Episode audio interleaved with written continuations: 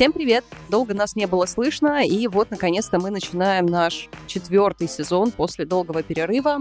Напоминаю вам, вы, наверное, уже забыли, подкаст Ladies Wine and Design, посвященный девушкам из креативных индустрий. Меня зовут Катя Шашина, я арт-директор на фрилансе, в декрете, в эмиграции, и напоминаю вам, что я ведущая этого чудесного подкаста Ladies Wine and Design Moscow. Сегодня мы поговорим с Аней Оспрей, Оспрей, очень мне нравится произносить это слово, которая инсайт-коуч, видеомейкер в нашей команде и вообще классная женщина. Она обучалась коучингу в Американской академии и последние 10 плюс лет изучала разные направления психотерапии, в частности, гештальтерапию и экзистенциальную терапию. Сегодня мы с вами поговорим про внутреннего критика, и это очень классная тема. Я вам сейчас объясню, почему, но сначала, Аня, привет. Я очень рада тебя видеть, слышать и неистово коммуницировать с тобой. В общем, привет-привет. Катя, здравствуй. Здравствуй. Очень рада быть на вашем подкасте второй раз. Я всегда рада нашим с тобой и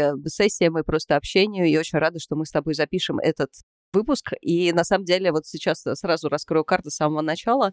Внутренний критик, и почему это прикольно? Меня сегодня постригли как чучело просто. И я сейчас сижу, я смотрю на себя в камеру. Те, кто будут видеть наш подкаст, поймут, что я выгляжу не так, как обычно. Обычно я выгляжу прекрасно, а сегодня нет, и я себя ненавижу просто за это. И мой внутренний критик прямо сейчас, он просто достал шампанское, открыл, я не знаю, розы и такой, типа, вышел в полную силу, такой а Поэтому я надеюсь, что после сессии с... Видишь, я даже называю это сессией, видишь, сессия. После разговора с тобой я немножко заткну этого товарища, и сегодня мы на эту тему будем много говорить, собственно, весь наш выпуск про эту тему. Но сначала мой любимый вопрос, повторяющийся из раза в раз. Расскажи немножко про свой путь в коучинг и как ты вообще дошла до жизни такой, как э, тебя туда занесло и как ты, собственно, дошла до того, чтобы изучать и работать с внутренним критиком.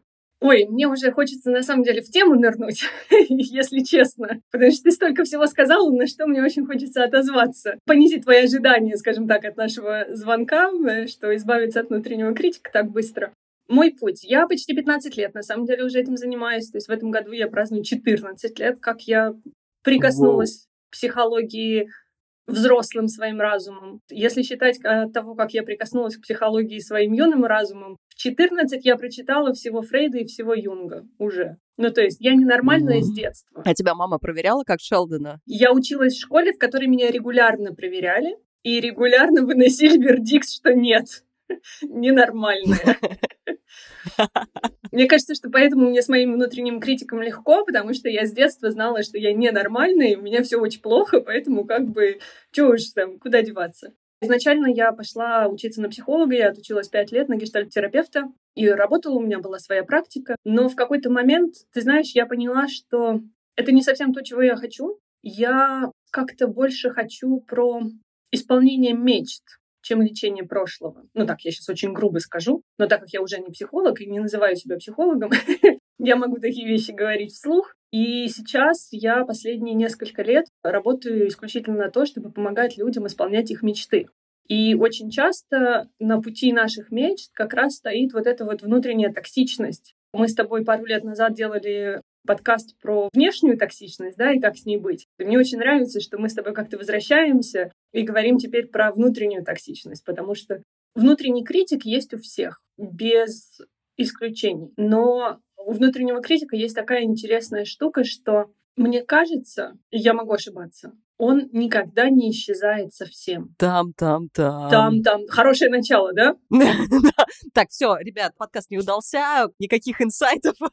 Всем до свидания. Да, да, да. Как победить внутреннего критика? Никак. Спасибо, закрывающийся джингл. Увидимся на следующем выпуске. Абсолютно верно, да. Но с ним можно научиться жить, и это, скажем так, первая ступень. Например, то, что ты сказала, что твой внутренний критик саблей открыл шампанское и разошелся, но при этом ты все равно пришла сегодня, и мы с тобой все равно записываем подкаст, вне зависимости от того, что происходит в твоей голове. И это очень важный шаг. О, это моя гиперответственность. И планирование подкаста, который мы с тобой откладывали три раза, по-моему, уже, который мы должны были записать еще в сентябре. Да, в этот момент мне очень хочется как-то сказать, что когда мы знаем все свои диагнозы, это мешает нам видеть то, чего мы достигаем. Вот ты сейчас своим диагнозом убила, и это, кстати, работа внутреннего критика. Вот вам представление, да, это не только вот это уничижительное внутреннее. Ты только что сейчас уничтожила то, что ты, в принципе, сделала, и что очень круто, что ты, несмотря на все свои внутренние эти штуки, да, и разговоры внутри себя, не отложила еще раз. Потому что мы с тобой могли отложить это. Мы с тобой могли отложить это на месяц, ты бы отросла, и никто не ждет этого подкаста завтра, понимаешь? И это круто. Но ты вот так, и все. Но это первая ступень. Это первая ступень жизни, да, когда ты научаешься жить и делать несмотря на. Иногда дальше может быть развилка. Основная проблема внутренней токсичности — то, что она нас останавливает от того, чтобы мы делали то, что мы хотим, и были тем, кем мы хотим. И это основная большая боль, которая есть. Ты можешь научиться жить с этой болью, ты можешь научиться, чтобы эта боль и вот эти слова, немного их видоизменяя, мотивировали тебя на то, чтобы становиться лучше. Не в том виде, в каком они есть. Нужна работа. И дальше ты можешь разговаривать со своим критиком и менять его послание. И я не очень верю, честно. Но есть вот такие, знаешь, люди, у которых его совсем нету, и они такие волшебные и просветленные чаще всего. Но этот голос, он есть, он встроен в наш мозг, в наш мозг, который выживает. Он просто генетически в нас заложен. Мы не можем от этого избавиться. Но мы можем научиться и научить его прежде всего помогать нам, а не мешать сразу такой вопрос, а откуда он вообще взялся? Мне хочется придумать ему какое-то имя такое уничижительное, чтобы не называть его типа внутренний критик, внутренний критик. Почему-то кроме слов типа мелкий засранец у меня почему-то не получается я не ничего придумать я, такого. Я не против. Мелкий засранец мне очень нравится. Мы можем спокойно называть его мелкий засранец, меня это нисколько не смущает. Это, кстати, один из этапов работы над внутренним критиком, да, дать ему вот некое имя, которое бы для тебя отражало его суть. Но ты спросила про откуда он берется. Он берется, как и все, что портит нашу жизнь из детства. На самом деле не только из детства. Некоторые послания внутренних маленького засранца, простите, формируется и в подростковом возрасте. Чаще всего просто говорят про детство, но нельзя забывать, что подростковый возраст очень нежное время, когда появляется новый авторитет, как социальный круг, да, круг друзей, и эти послания также могут формироваться в это время. Потому что возникает новое поле, где ты еще не знаешь, кто ты и что ты. Поле сексуальности, поле социальных связей, потом поле карьеры, и там могут возникать новые послания. Но глобально это правило по которым надо жить и которым надо соответствовать, которые верят важные для нас взрослые. Это не обязательно мама-папа, это может быть учитель в школе, это может быть тетя, это может быть кто угодно, кому мы верим. И изначально эти послания не несут в себе, скажем так, негатива, они помогают нам выживать. Условно говоря, если мы понимаем, что ну, я приведу пример родителям, потому что, ну, такой самый распространенный, да. Чтобы получить любовь и внимание от наших родителей, нам нужно быть определенным образом. Мы изучаем это правило, и мы его используем в жизни. Но так как наш мозг достаточно ригидная структура, несмотря на всю свою пластичность, мы это правило берем и живем по нему до смерти ну, условно говоря, да, если никто не встает на нашем пути и говорит, не-не-не, ребятки, так нельзя. И, условно говоря, если наша мама считала, так как у нас вот для девочек подкаст, что нам нужно носить платьишки и быть нежными и скромными и вежливыми, мы вырастаем, и мы считаем, что так надо. Но если, например, у нас внутреннее желание, чтобы быть скромными и тихими вообще не про нас, да, а нам хочется, там, не знаю, строить карьеру, например, мы начинаем это делать, потому что есть внутреннее желание, а у нас внутри сидит вот такой этот дятел, да, маленький засранец, который говорит, куда ты лезешь? да кто ты такая, будь скромной, будь маленькой, там, будь незаметной. Ну, какие-то такие вещи. Очень широкое поле, очень сложно там, да, привести один пример, который охватит все механизмы возникновения этого. Но глобально это вот правило, которое мы выучили в детстве, которому нужно следовать. И дальше жизнь меняется, ситуация меняется, мы меняемся, это правило живет в нас. И оно возникает, опять же, не чтобы нас уничтожить, а чтобы нам помочь выжить и получить то, что нам нужно изначально. Это такая подстава, что типа то, что должно, по идее, нас как-то сопортить и делать нас лучше, в итоге регулярно отравляет нам жизнь, потому что мы вырастаем, меняется время, меняются ситуации, и типа девочкам уже не нужно носить платьишки, если мы разбираем твой пример для того, чтобы быть э, нежными, женственными и нравиться людям, скажем так. А этот дятел все равно продолжает нас долбить. Да, да.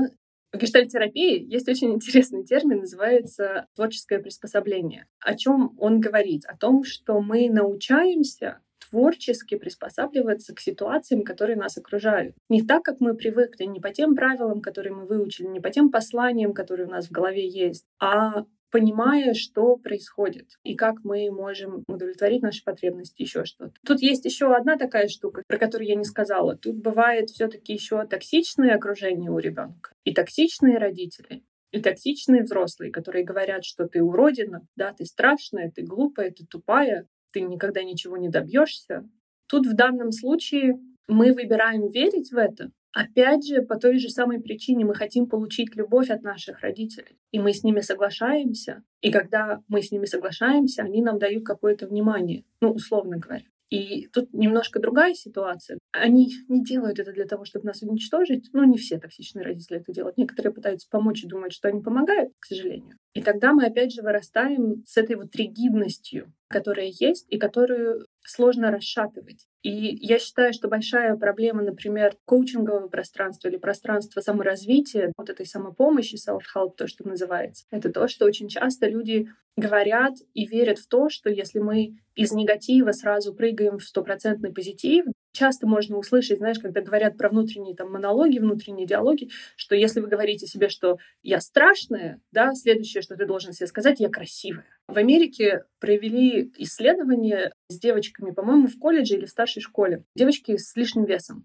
экспериментальной группе дали задание использовать вот этот вот позитивный self-talk, то, что называется. Говорить там «я красивая», «я тебя люблю» и так далее, так далее, так далее. И что они выяснили, что люди с низкой самооценкой на самом деле страдают, и их состояние ухудшается от вот этого позитивного внутреннего диалога. Если мы просто подойдем к зеркалу и начнем говорить, что типа «ты самая классная», «ты самая замечательная», если до этого момента мы считали себя не самыми классными и не самыми замечательными, то мы скорее добьем последние гвозди в э, гроб нашей самооценки. Примерно так. Ну, то есть люди с средней и высокой самооценкой, они очень хорошо на это реагируют. Но, собственно, те, кому нужна вот эта как раз аффирмация, да, ну, позитивные не работают. И очень мало кто об этом знает.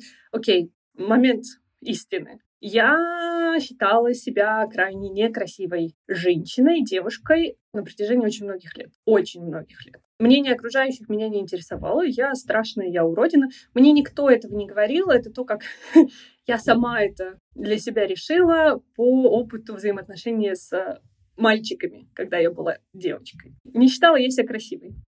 И я поверила вот в эту глупость и какое-то время говорила себе, я красивая, я красивая, я красивая. Мне только хуже становилось. Я шла в интернет, читала про это, интернет мне говорил, говорите, пока не поверите. Я такая, хорошо, продолжаем. Слава богу, я остановилась. Ну, правда. На самом деле я разработала как бы свой метод, да, работы с а, моим, например, внутренним критиком, которого очень много. Но тут, знаешь, тоже такая интересная штука есть. Я буквально вчера разговаривала с а, одной клиенткой, она живет в Америке, она сейчас работает со своим лишним весом, ей примерно 45, и у нее есть сильный такой внутренний критик. Но интересным образом ее внутренний критик, он ее очень хорошо мотивирует. Прям правда мотивирует. Ну, то есть, когда его выключает совсем, она перестает ходить на тренировки, она перестает следить за своей едой. Как только она его включает, она научилась с ним сотрудничать в этом смысле. И она его сейчас сознательно включает, потому что он ей помогает, он ее немножечко пушит, да, потому что Почему мы еще часто продолжаем говорить себе какие-то вещи, особенно связанные с продуктивностью, например, да, я ленивый, да, я должен работать, да, ты тупой и ленивый. Нам кажется, что эти послания нас мотивируют, что они помогают нам становиться лучше, и поэтому мы их используем. Но тут такая интересная штука есть, что иногда эти послания, правда, могут быть токсичными, и они могут тебя уничижать, и ты ничего не делаешь в итоге. А иногда они могут помогать тебе что-то делать. Ну, то есть, например, я после того, как я много лет пробыла в личной психотерапии, отучилась, я стала, ну, крайне нежна к себе. Ну, крайне нежна к себе. Лишний раз я не буду работать, если я чувствую, что как бы я вот, вот в таком вот состоянии, ты знаешь, да, очень экологично к себе относилась. И потом в какой-то момент я поняла, что я ни хрена не делаю. Ну вот ни хренатушки я не делаю, понимаешь? Я, ну как бы я там тебе часик поработала, да, такая, и потом такая, ой, я устала, надо заботиться о себе, я пойду посплю или там помедитирую. Это было очень прекрасно. Но когда ты строишь новый бизнес, например, да, и там развиваешь коучинговую, например, практику, такой подход не очень работает, да. И тут я иногда позволяю своему внутреннему критику, маленькому застранцу, в моем случае я себя немножечко просто как бы пинаю, но для меня это вот пинки.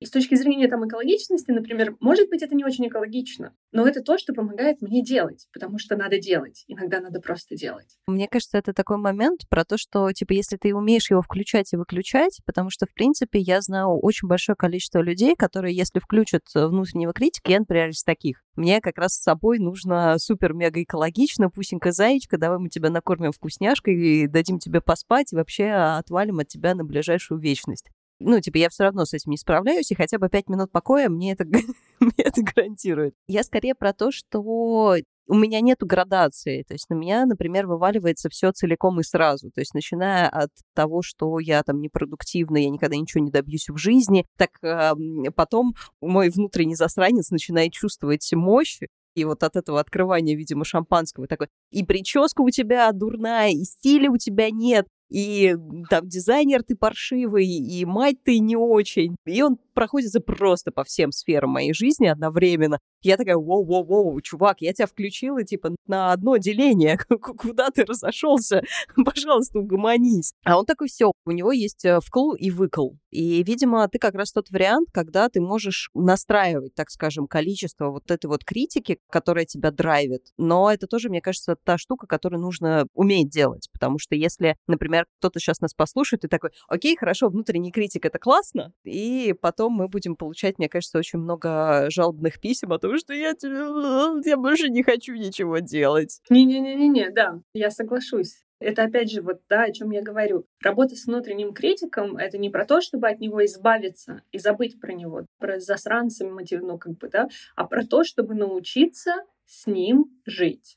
И научить его жить по твоим правилам. Потому что давайте будем ну, нечестными, но в общем, нам дан мозг у нас есть прекрасный инструмент, чтобы делать все, что мы хотим. Вот все, что мы хотим. Хорошо, что мы не живем 50 лет назад. Понимаешь, 50 лет назад считалось, что мозг не изменяем. Вот ты родился с мозгом, к 20 там, скольки там годам он сформировался, и все. И ты ничего не можешь с ним сделать. Да. Благо сейчас мы все знаем да, уровни снимков, науки, исследований, что наш мозг суперпластичный. И все, что мы хотим сделать с внутренним критиком, с нашей продуктивностью, с нашими целями, мечтами, это все возможно. Но только надо это делать потихонечку, помаленечку, по ступенечкам. Не работать с всеми негативными посланиями, например, а берешь одно и работаешь с ним. Берешь другое и работаешь с ним. Можешь работать сам, можешь пойти к психологу. Я всегда всем говорю, что если ты можешь позволить себе нанять консультанта, психолога, ну то есть любого человека, который поможет тебе в том, что ты хочешь, иди и найми, потому что это самый быстрый и самый эффективный путь туда, куда ты хочешь. Если ты чувствуешь, что тебя переполняет внутренняя вот эта токсичность, да, и ты ничего не можешь, и она тебя просто душит, пойди попроси и найди помощь. Потому что с этим можно работать самому, но это очень долгий и сложный путь. Я могу сейчас дать какие-то там инструменты, да, например, которые помогут. У меня... Мы все а, этого ждем.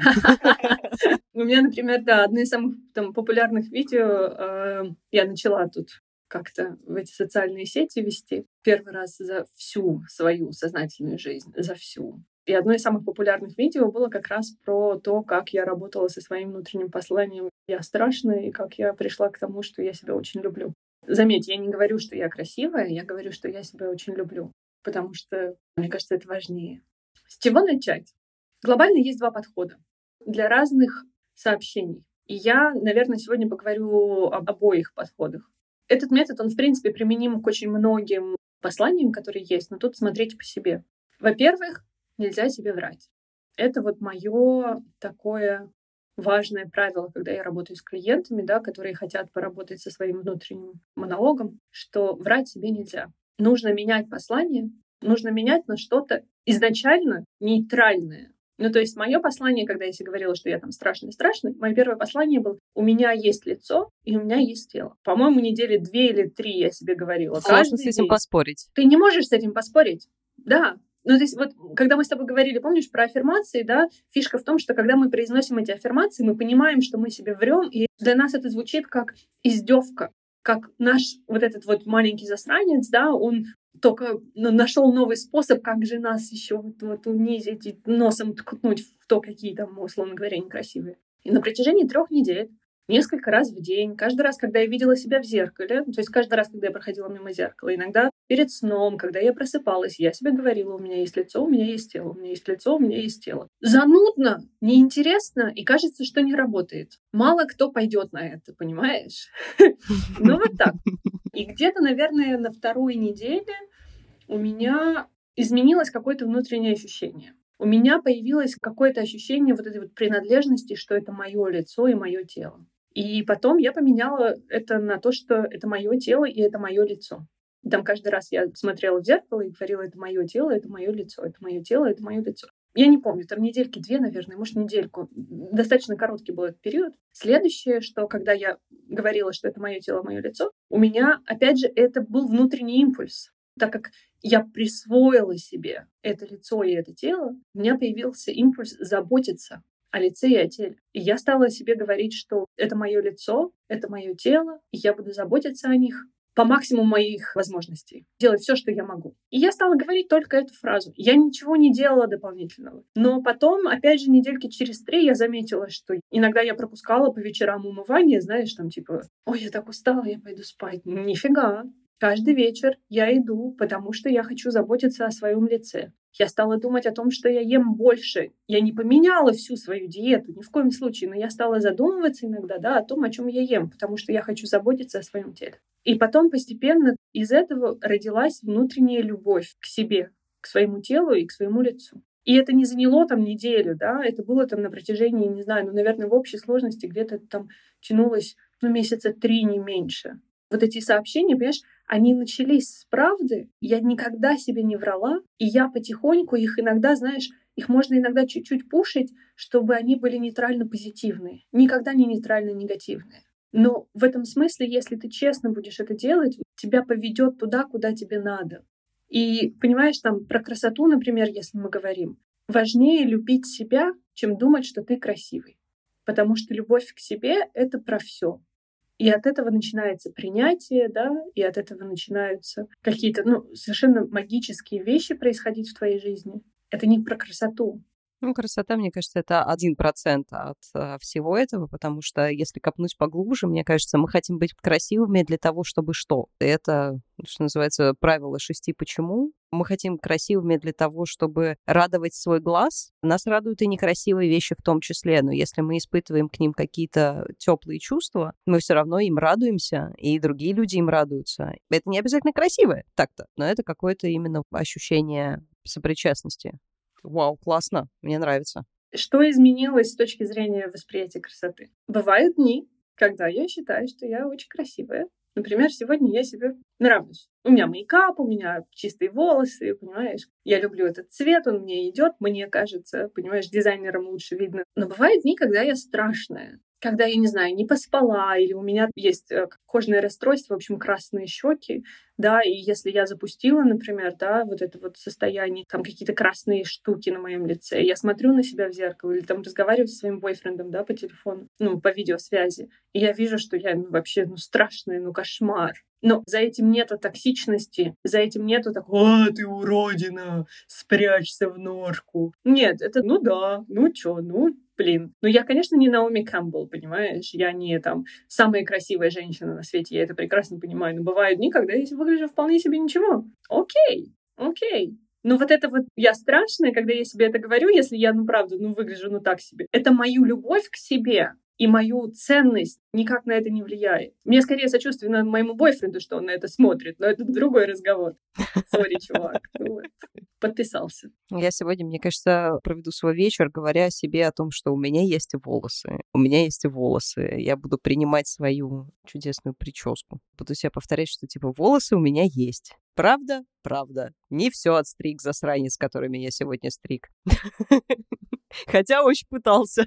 Ну да, но ты пытаешься сейчас решить проблему за три дня. Это то, о чем я говорю. У меня подруга психотерапевт. Она очень похожие штуки делает. И с собой, и со своими клиентами. У них другие фразы, но это именно про то, чтобы быть в контакте со своим существованием такое, какое оно есть, нейтральным. Опять же, если там мы про внешнее говорим, да, про фигуру, про вес, например. Когда ты проходишь мимо зеркала, ты не смотришь на себя, нет, остановись, увидь себя. Это ты, ты есть, ты существуешь. Потому что мы все стремимся прийти туда, где мы любим себя, где мы восхищаемся собой, но мы пропускаем очень важный шаг, где мы осознаем, что мы существуем, что мы у себя есть, что мы вот такие, какие есть сейчас, потому что все вот это принятие и твой критик сильно успокаивается, когда он не может ранить тебя, потому что у тебя есть вот это внутреннее ощущение, что ты существуешь, ты ценен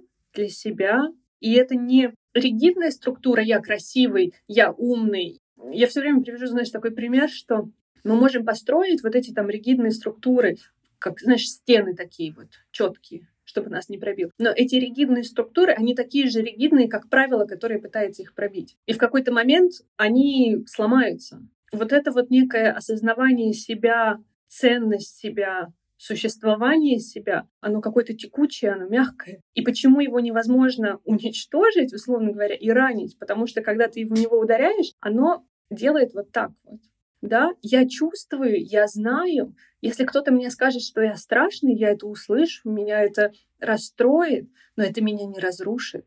И когда мой внутренний критик мне скажет, что, понимаешь, я же тоже не супермастер своего внутреннего критика, иногда он меня раздражает крайне, но он меня не разрушает.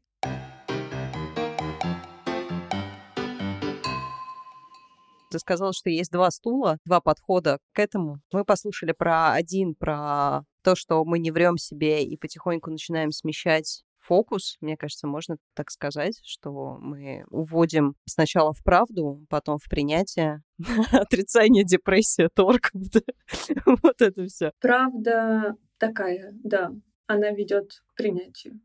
Второй способ.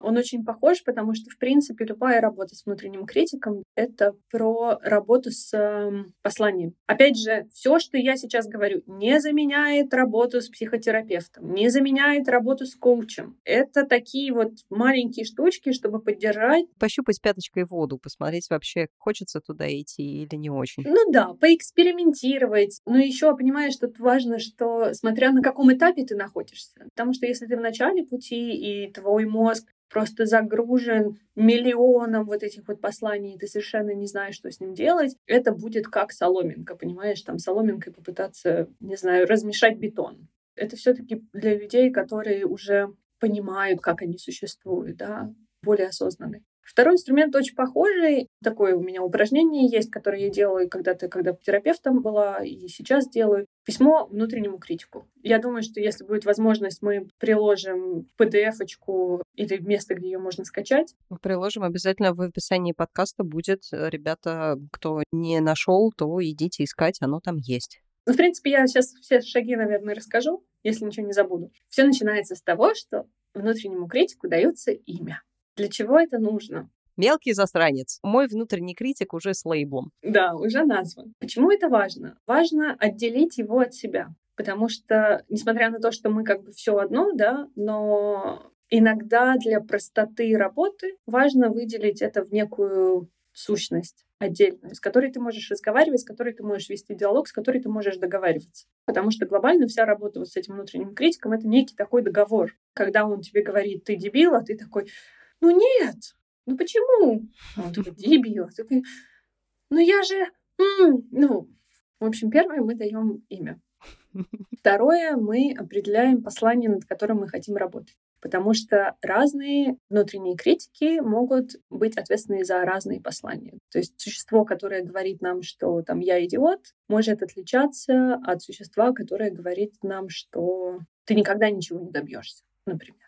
Для чистоты работы мы выбираем существо, мы называем это существо, мы выбираем послание, над которым мы будем работать. Дальше мы задаем странный вопрос себе, на первый взгляд. Как это послание пытается нам помочь? Потому что все, что мы берем в работу, когда мы дети, подростки, неважно, что становится таким краеугольным камнем нашей жизни, оно, опять же, в какой-то момент нам нужно было для чего-то. Мы для чего-то это себе взяли. И очень важно понять, почему мы взяли себе это послание. Давай, выбери, дай мне послание какое-нибудь. Я никогда ничего не добьюсь в жизни. Это хорошая тема, мне кажется, которая драйвит э, или не драйвит большое количество людей, которые там скупают курсы по саморазвитию, по просто развитию профессиональному, которые, значит, запихивают в себя кучу всякой информации, учатся португальскому, языку программирования и, не знаю, иммиграционной системе Канады одновременно. Ты сейчас рассказала свою жизнь, да? Коротенько.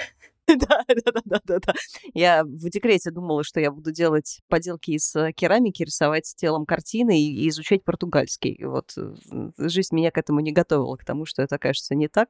Поэтому я думаю, тема продуктивности и, соответственно, как следствие того, что, типа, мы ничего не достигнем в жизни и умрем в канаве под забором, ну, это моя любимая мозоль, поэтому давай ее будем разбирать. Может быть, кто-то найдет это применимым к себе. Ты никогда ничего не добьешься. Давай, чтобы сохранять некий уровень профессиональности, я не буду тебя пытать про это сообщение, а пофантазирую, да, например, что хорошего зачем оно ну, нам нужно, да, как оно нам может помочь, или как оно нам помогало в прошлом. И если я начну фантазировать, я могу понять, что, например, это было мотивационное послание, что кажется, что если наш маленький засранец будет нам это говорить, мы будем работать больше, мы будем работать лучше. И дальше ты смотришь и ищешь, где оно правда исполняло свою функцию. Иногда сложно это найти, иногда это возможно, но, например, опять же фантазирую, я беру на себя твоих персонажей, что если мой маленький засранец мне когда-то говорил, что ты ничего не добьешься, учитывая, сколько ты добилась на самом деле, я могу предположить, что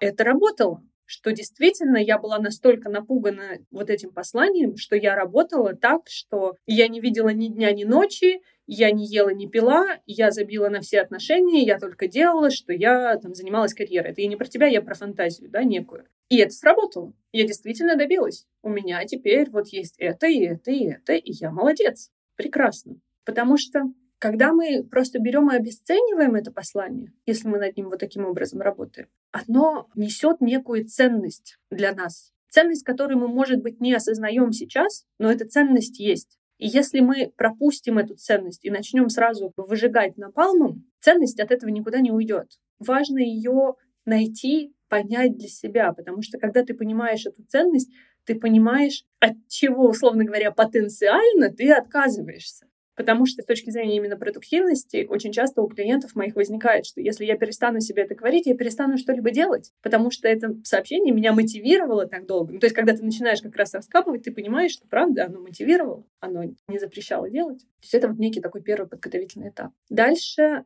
важно прикоснуться к своим чувствам. Что сейчас происходит с тобой, когда ты слышишь это послание? Какие эмоции это вызывает? Когда я говорю себе, что я никогда ничего не добьюсь, мне становится страшно, мне становится больно, я теряю надежду, мне хочется забраться в черный угол, я страдаю. Несмотря на то, сколько всего я сделала, это останавливает меня от того, чтобы, не знаю, наслаждаться тем, что я делаю, да, и наслаждаться процессом. Вот это надо все поднять. Надо видеть эту боль, потому что, опять же, наш мозг создан для того, чтобы мы выживали. И при правильной настройке, чтобы мы выживали позитивно. И когда мы поднимаем вот этот вот весь там негатив, который нам дает вот это послание. Мы, условно говоря, показываем маленькому засранцу или нашему мозгу, что вот эта стратегия, которую он выбрал, не работает, а что есть какая-то другая стратегия, которая может работать гораздо лучше, чем это. Наш мозг крайне ленивая скотина. Если он увидит, что есть стратегия, которая более эффективна и лучшие результаты приносит, он захочет ей воспользоваться. Надо использовать инструмент по назначению и обманывать. Итак, мы, в общем, подняли весь вот этот вот негативчик. И дальше мы формируем новое послание. Да, фразу, которая бы помогала нам действовать, не врала. Ну, то есть, да, опять же, мы не меняем фразу «ты никогда ничего не добьешься» на то, что ты добьешься всего, чего ты хочешь. Bullshit, не добьешься. Меня в последнее время очень сильно триггерят всякие сообщения от блогеров, на которых я подписана, от которых я постепенно отписываюсь, потому что они мне говорят о том, что у тебя проблемы с твоей жизнью, с твоей работой. Я напомню, что я в иммиграции, я с маленьким ребенком, которому годик, и я очень сильно молодая мать. Я оказалась в той ситуации, в которой я никогда не думала, что я окажусь. Ну и, в общем, сейчас один из худших периодов моей жизни вообще ever. Когда я встречаю блогеров, которые мне говорят о том, что все твои проблемы, потому что ты думаешь по-другому, просто поменяй то, как ты думаешь, и у тебя сразу появятся деньги, свободное время, няня, еще чего-то. Я такая типа... Окей, хорошо, я понимаю, что смена отношений — это какой-то кусочек, но типа, нет. Фишка в том, что просто думай позитивно. Вот эта вот тема, типа, просто думай, что все будет хорошо. Нет, это, ну, типа, не так работает. И у меня такое отторжение, у меня такое прям... Не буду рычать второй раз. В общем, ты поняла мои чувства, мне кажется, на этот счет. Ну, ты не их клиент просто. Понимаешь, маркетинг, он такая штука. Твоя задача привлекать идеальных клиентов и отталкивать просто отталкивать клиентов, которые не твои. Вот они очень грамотно тебя оттолкнули. В общем, да, мы создаем новое послание, которое нам будет помогать. Какое это может быть послание? Например, если я буду стараться, я достигну чего-нибудь чего там ты хочешь, да? Твою фантазию я сейчас задействую, ты же у нас это творческие индустрии представитель. Какое может быть послание, не противоположное, но как бы вот поддерживающее вот в этом? Ты знаешь, мне кажется, для меня среди всех подкастов, всех лекций, которые я прочитала, самое классное и самое поддерживающее меня лично, это то, что если ты делаешь хоть что-то, это уже типа лучше, чем не делать ничего, что это в любом случае кладется в копилку опыта, и, может быть, там не прямо сейчас, но когда-нибудь это даст свои плоды. То есть вот эта мысль меня успокаивает, что, например, я как э, сумасшедший перфекционист, э, если вдруг я не веду шесть конспектов лекций в Notion на бумаге, в Notion, потому что структурный можно вернуться на бумаге, потому что наш мозг запоминает, что мы пишем, поэтому нужно вести два конспекта одновременно и желательно ставить на паузу и потом возвращаться к этим лекциям. И если я этого не делаю, это тоже нормально я все равно получаю какое-то количество информации, это все равно где-то откладывается, и потом я все равно могу к ней вернуться. В свое время для меня это было откровением о том, что типа я могу делать на условно полшишечки, и это все равно считается. Вот, вот оно послание. Я могу делать на полшишечки, и это все равно считается. Просто это коротенько, да? Я могу делать немного, но это все равно важно, да? Или там я могу делать на полшишечки, это все равно считается. Правда? Правда. Ты с этим не поспоришь? Не поспоришь. Ты сама сказала, что это работает. Мы формируем это послание новое, и дальше мы задумываемся о том, как мы себя чувствуем, когда мы себе это говорим. Новое послание. Это такая проверка послания, потому что если мы в него не верим, да, и когда мы себе его говорим, мы такие, а, ну это как бы правда, а как бы нет, не то послание. Меняем. Если оно заставляет нас реагировать негативно, меняем, да, думаем. Это не такой простой метод, да, тут надо подумать, надо поискать. И когда мы находим что-то, что заставляет нас себя чувствовать окей, вот опять же, да, мы не, не стремимся туда, где все охрененно. Мы стремимся туда, где окей, где спокойно, где есть место для того, чтобы мы как-то развивались, мы могли куда-то двигаться дальше. Потихонечку, медленно. Ключевое слово — медленно потихоньку, потому что, несмотря, опять же, возвращаясь на пластичность нашего мозга, все на все требуется время. И когда мы находим это послание, которое заставляет нас чувствовать себя хорошо, там кого-то чуть больше, кого-то, опять же, да, в зависимости от уровня, кого-то прям там будет бодрить, но так честно бодрить, мы фантазируем, какие возможности нам открываются. Если мы будем говорить себе это вместо того, что мы говорили до этого, что становится для нас доступно, что мы можем создать, что может случиться, и тут в данном случае может быть очень ну, разные фантазии. Можно пофантазировать, что будет через год, если мы будем себе это говорить регулярно вместо того послания. Можно пофантазировать о том, как мы себя будем чувствовать. Ну, в общем, я сейчас по кругу повторяю одно и то же, но глобально вот дать себе вот эту вот картинку, себе эту фантазию, дать себе этот образ, на который ты можешь смотреть в будущее. И для тебя, как человека важно, и это важно показать своей кукушечке.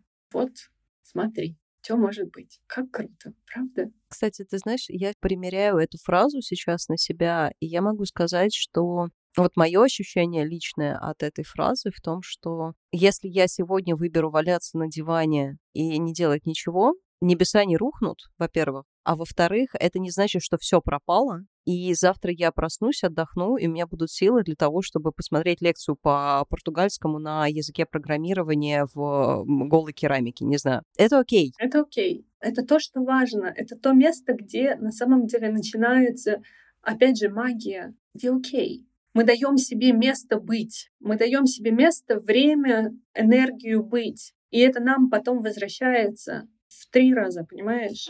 Вот эти вот маленькие неинтересные начала, где ты там за день не получаешь, не знаю, оргазм самопринятия, это то, что ведет тебя очень далеко. Это ты просто слишком мало аффирмаций читал, не поменял свое мышление, не написал карту желаний и вообще как бы не просветился. Карту желаний я себе написала. Это отдельный разговор вообще про визуализацию будущего позитивного. Ну, в общем, нейронаука не так сильно поддерживает вот эти вот все позитивные визуализации с точки зрения мотивации тебя, когда ты уже на пути. Это офигенный инструмент, когда ты начинаешь, чтобы понять, куда ты идешь. Но когда ты уже на пути, там есть проблемы с тем, какие регионы мозга эта позитивная визуализация возбуждает. Ну, в общем, другая тема. Я нерд.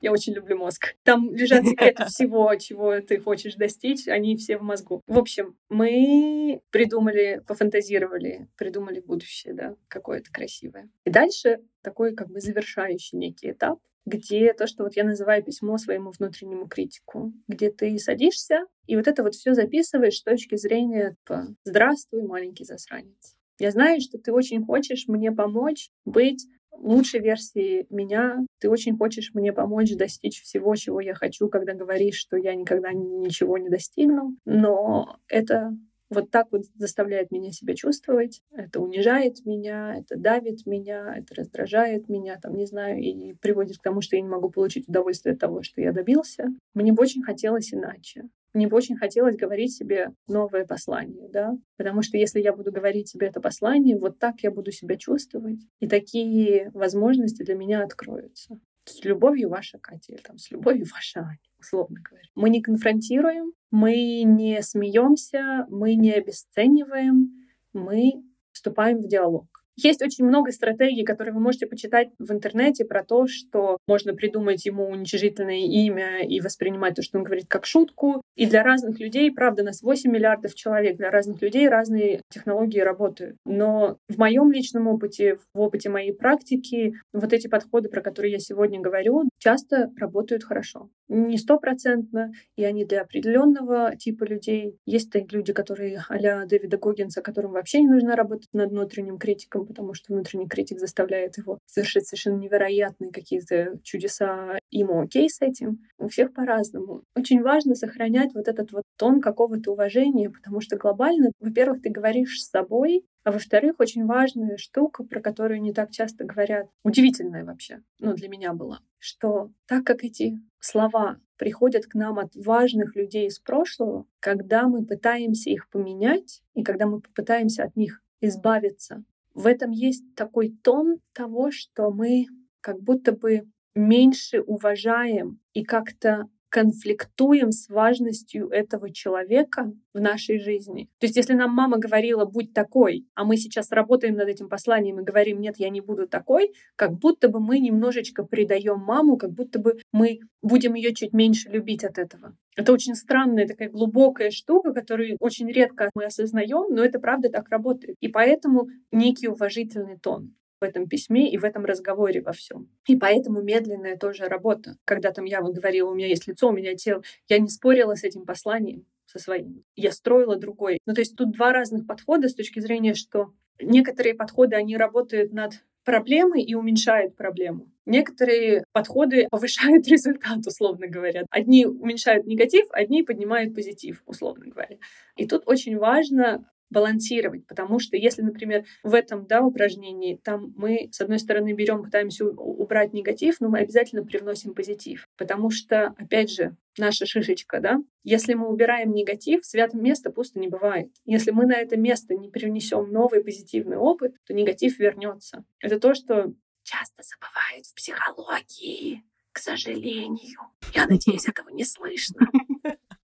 Ну, правда, да, когда мы там... Слышно, слышно. Это уже известная такая штука. Если мы убираем негатив, травматический опыт, негативные послания и так далее, нам очень важно на это место привнести позитивный опыт, позитивный в хорошем смысле этого слова, да, реалистично позитивный, привнести что-то новое и заместить. Иначе, если мы на это место ничего не принесем новое, оно вернется на место, ну там через год вернется, через пять вернется, но все равно вернется.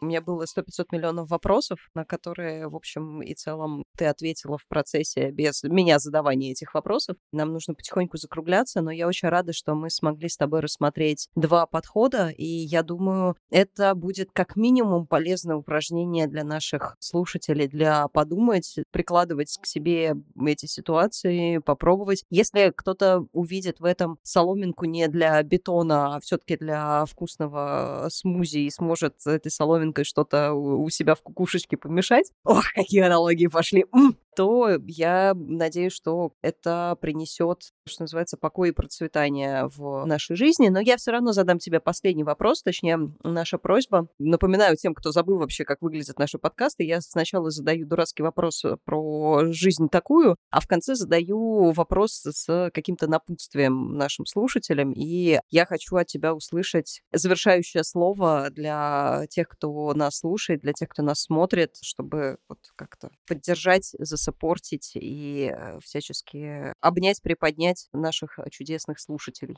Ты знаешь, я начала этот наш с тобой подкаст со слов, что избавиться от внутреннего критика невозможно, да, позитивненько начали. Его можно сделать хорошим помощником себе, это точно. Обобщим, да, про вот эту внутреннюю токсичность, которая в нас есть по отношению к себе, по отношению к миру. Она может выражаться сильно по-разному, эта токсичность уходит, когда ты над ней работаешь, работаешь над собой, работаешь над принятием себя, работаешь над тем, чтобы достигать своих мечт. Она уходит не всегда быстро, и от этого часто теряется вдохновение и желание идти по этому пути. И очень часто поэтому люди останавливаются, потому что результаты достигаются не так быстро, как им бы хотелось. Мне кажется, очень важно помнить, что это правда медленный процесс, но это гораздо быстрее, чем этого не делать. Глупость, делать конечно. на пол шишечки лучше, чем не делать ничего. Абсолютно верно. Это, мне кажется, закон, которому нужно всем следовать, что делать на пол шишечки лучше, чем совсем ничего не делать. Но это правда. И в этом смысле мне очень хочется всех поддержать, потому что это достаточно общая тема вот этой внутренней токсичности относительно себя особенно. Про нее чаще говорят, и с ней научаются работать все лучше и лучше. Но правда, там психологии, психотерапии. Я помню своих клиентов, я помню, как я работала как клиент. Очень эффективно с этим можно работать. Главное — это делать. И главное — не бояться попросить помощи, когда чувствуешь, что она нужна. И еще одна штука — экспериментировать. Потому что не всем подходят определенные методы. Есть люди, которым не подходят разные типы психотерапии. Есть люди, которым вообще психология не подходит. Ну, правда. Нужно экспериментировать. Если вы что-то пробуете, и оно вам не помогает, не отчаивайтесь, это не вы сломанный, это не с вами что-то не так. Это просто метод не для вас. Попробуйте что-то еще. На этой чудесной и оптимистичной ноте я завершаю первый наш выпуск четвертого сезона. И, Ань, спасибо тебе большое за разговор. Я, как всегда, чудесно провела наш созвон. Мне очень понравилось. Я тебя целую и обнимаю. И спасибо большое, что была со мной этот час. Я как тюленчик. Очень радуюсь. Для тех, кто нас слушает, но не видит, Аня хлопает в ладошки и улыбается. Спасибо всем, кто был с нами. С вами были инсайт-коуч Аня Оспрей и арт-директор Катя Шашина. Подписывайтесь на наш канал, не забывайте, пожалуйста, ставить лайки и вообще как-то взаимодействовать с нами в наших социальных сетях и не только. Если вы хотите разместить рекламу в нашем подкасте, пишите на адрес lwd.moscow.gmail.com, указанный в описании. И желаю вам подружиться с вашим внутренним критиком. Целую, обнимаю. До новых встреч!